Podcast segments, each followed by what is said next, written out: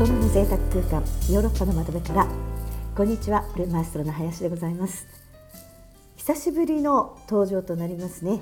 お正月以来でしょうか。ゲストに弊社代表取締役橋本良一を、えー、呼んでおります。いつも社長と呼ばず橋本さんと呼んでるので今回もそのように呼ばせていただきます。それでは、えー、橋本さんどうぞよろしくお願いします。はいどうぞよろしくお願いいたします。で今日は前回、あのー、まだまだ話し足りないっておっしゃってたザルツブルクの続きをお話しいただきたいと思うんですが、これが話したくて話したくて仕方なかったんです。さあ、じゃあぜひぜひ早速お願いします。はい、あのザルツブルグという街は、まあ、私自身がそのサウンド・オブ・ミュージックという映画を見てすごく憧れを持ったという街なんですけれどもあの音楽の街として有名ですよね。これモーツァルトが1756年このザルツブルグで生まれたということに由来するんですよ。はい、であの当時はまだまだあの小さな独立国の首都という位置づけだったんですけれどもこのモーツァルトがこの生まれた町だということに敬意を表して世界中の音楽家たちがこのザルツブルグを訪れるようになった。あそうなんですね偶然っていうわけではなくてそのモーツァルトに憧れていろんな人が集まってきたっていうことになるんですね。そうなんですでモーツァルトが生誕100年を迎えたタイミングで、まあ、いろんなこの音楽に関するイベントが行われるようになってきたんですが、うん、え1887年には現在のザルツブルグ音楽祭の形が整ってくるんです。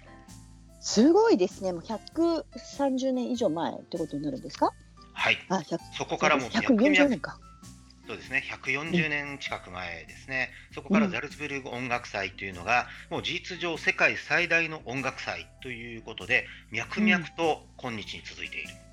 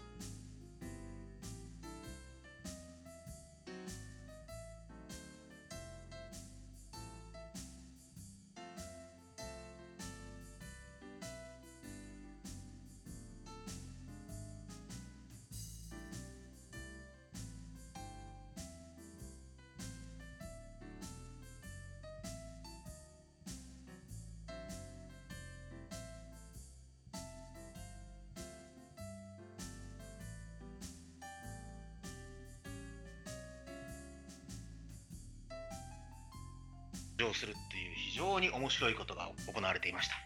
うんあそういうのってあまり気にしてなかったですけど、そっかそっか、指揮者の人も皆さん左手から出てくるんですね、普通は。普通はそうなんですよ。そうですね、そうですね。うんうんうん。それで、このカラヤンがもう本当に愛したホテルがこのザルツブルグの旧市街にあって、実は私もそこ大好きなホテルなんです。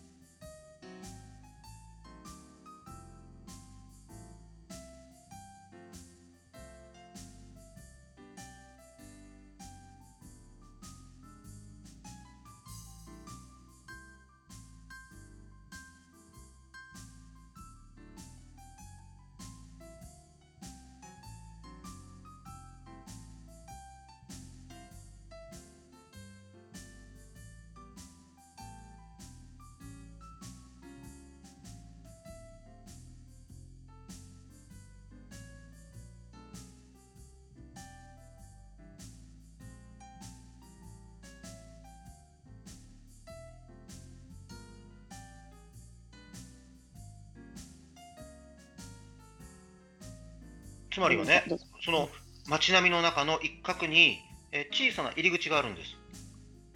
その小さな入り口のところには確かに、えーゴルデナーヒルシュというホテルの名前、看板が出てるんですが、はい。外から見ると、なんかすごく小さなホテルなのかなという印象しかないんですよ。うん。なんかあのホテルザッハみたいにガンっていうおなんていうのかしら表向きというか構えではないっていうことですかね。そう、立派な建物がどこにあるかっていうのがよくわからない。私も初めてザルツブルグに行って、このゴルデナーヒルシュというホテルを探してみたんですが、最初、通り過ぎてしまいましたもんね。あ、そうなんだ。私も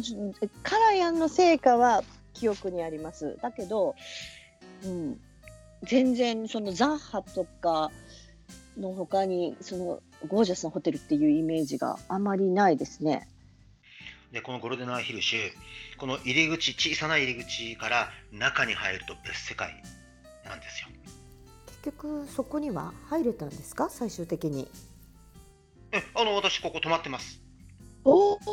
お。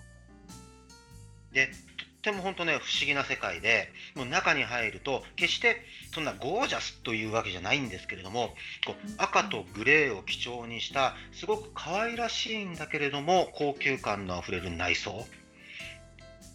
で、何分うん15世紀からのたあの建物を使ってますから、5つ星ホテルなのに、え床はミシミシ言います。ああ、はい、わかります、わかります。でももう完全にね、中世の世界にこうタイムスリップしてみしまったような、なんかとってもこううん不思議な感覚を持つことができますし、で、この、えーゴルデナーヒルシュのメインダイニング、えーレストランゴルデナーヒルシュというのが、実はこのカラヤンがすごくひいきにしたレストランだったんです。レストランをごひいきにされてたんですね。ザルツブルグ音楽祭などでカラヤンがこうそれこそタクトを振って仕事一仕事を終えた後にこのレストランゴルデナーヒルシュにやってきてで一杯飲みながら食事をするというそれが習慣だったようですねなのでカラヤンがいついつも座っていた席なんていうのも残ってたりしますうーん。あのウェディングのお客様にもおすすめですか？お泊まりになるのは。そうですねあのただこのゴルデナーヒルシュっていうホテルは、えー大きさといいそのラグジュアリーさといい本物にをききちんと理解できる人にぜひ泊まっていただきたいなうん。というふうに思います。重い言葉ですね。であとねあのザルツブルグは、まあ、音楽に関する有名人ばかりではなくて、あのええドップラー効果で有名なドップラーの出身地でもあるんですよね。ドップラー効果わかります？わからないです。あの救急車が通り過ぎていくときに、あのフィーフォー、フィーフォー、フィーフォー、フィーフォー、フィーフォーってあなるじゃないですか。あれドップラー効果ですね。あ、ああ、はいはいはい。でそれを発見をしてでその要は理論的な構築をしたのが、まあ、ドップラーっていう科学者でしたものででドップラー効果って言われてますなんかやはり音に敏感なんですかね。ザルツで育った人は。ですねやはり音というものにゆかりのある人たちばかりですねうん。確かにザルツブルク歩いているともう本当音楽音符がもうなんか空気に飛んでるようなぐらい音楽の街ですよね。はい私前回お話をしたようにザルツブルグっていうのはハネムーンで訪れた街だったんですがええ。その前に1回だけ仕事で訪れてるんですそうなんですでね。1995年にあの前いた会社でこのザルツブルグに日本の文化を1週間かけて紹介するっていうイベントをやりました。でその4000名規模のイベントだったんですがええ。あの私実は、まあ、実はあの3000名ぐらいの規模のあの大型のグループをこれまで取り扱ってきた経験があった関係でええ。あの当時はあの全然関係ない私人事部にいたんですけれども こう4000名のその規模のイベントが、えーすごく大変なことになっていると。大混乱していると。うん。いうことで、はえーいきなりその時人事部長から呼ばれて橋本さんあさってからザルツブルグ行けませんかって言われたんですよね。ええ。で行ってみたらもうに、えーほぼ10日間ザルツブルグに滞在したんですがずっと地下にある運営本部にこもりっきりでザルツブルグの街を全く歩くことができなかった。すごいな。あの憧れのザルツブルクに行けると思ったら地下室に。やっとの思いで訪れたザルツブルクだったのに全く街を見ることもなく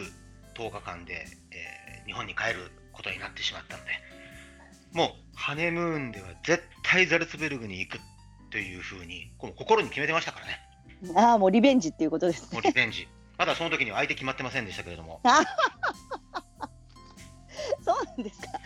あの一緒に行くっていうふうに2人で夢を語ったっていうよりはもう1人で決めていてそれに賛同してくれたっていうことになるんですね。そうですね。そんな感じで、サウンド・オブ・ミュージックの、えー、舞台というところからやっぱりザルツブルク絶対行こうっていうふうに、えー、なりました。もうザルツブルクの思いはあのお話しいただけましたでしょうか？えまだ話す内容はあるんですがあまり長くなりすぎると嫌がられますのでこの辺りにしておきましょう。嫌がったらないんですけど大体ポッドキャストって10分ぐらいでまとめるのがいいかなっていうのをめどにしているのでまたじゃあぜひ、あのー、違うアイディアがあったら次回にまた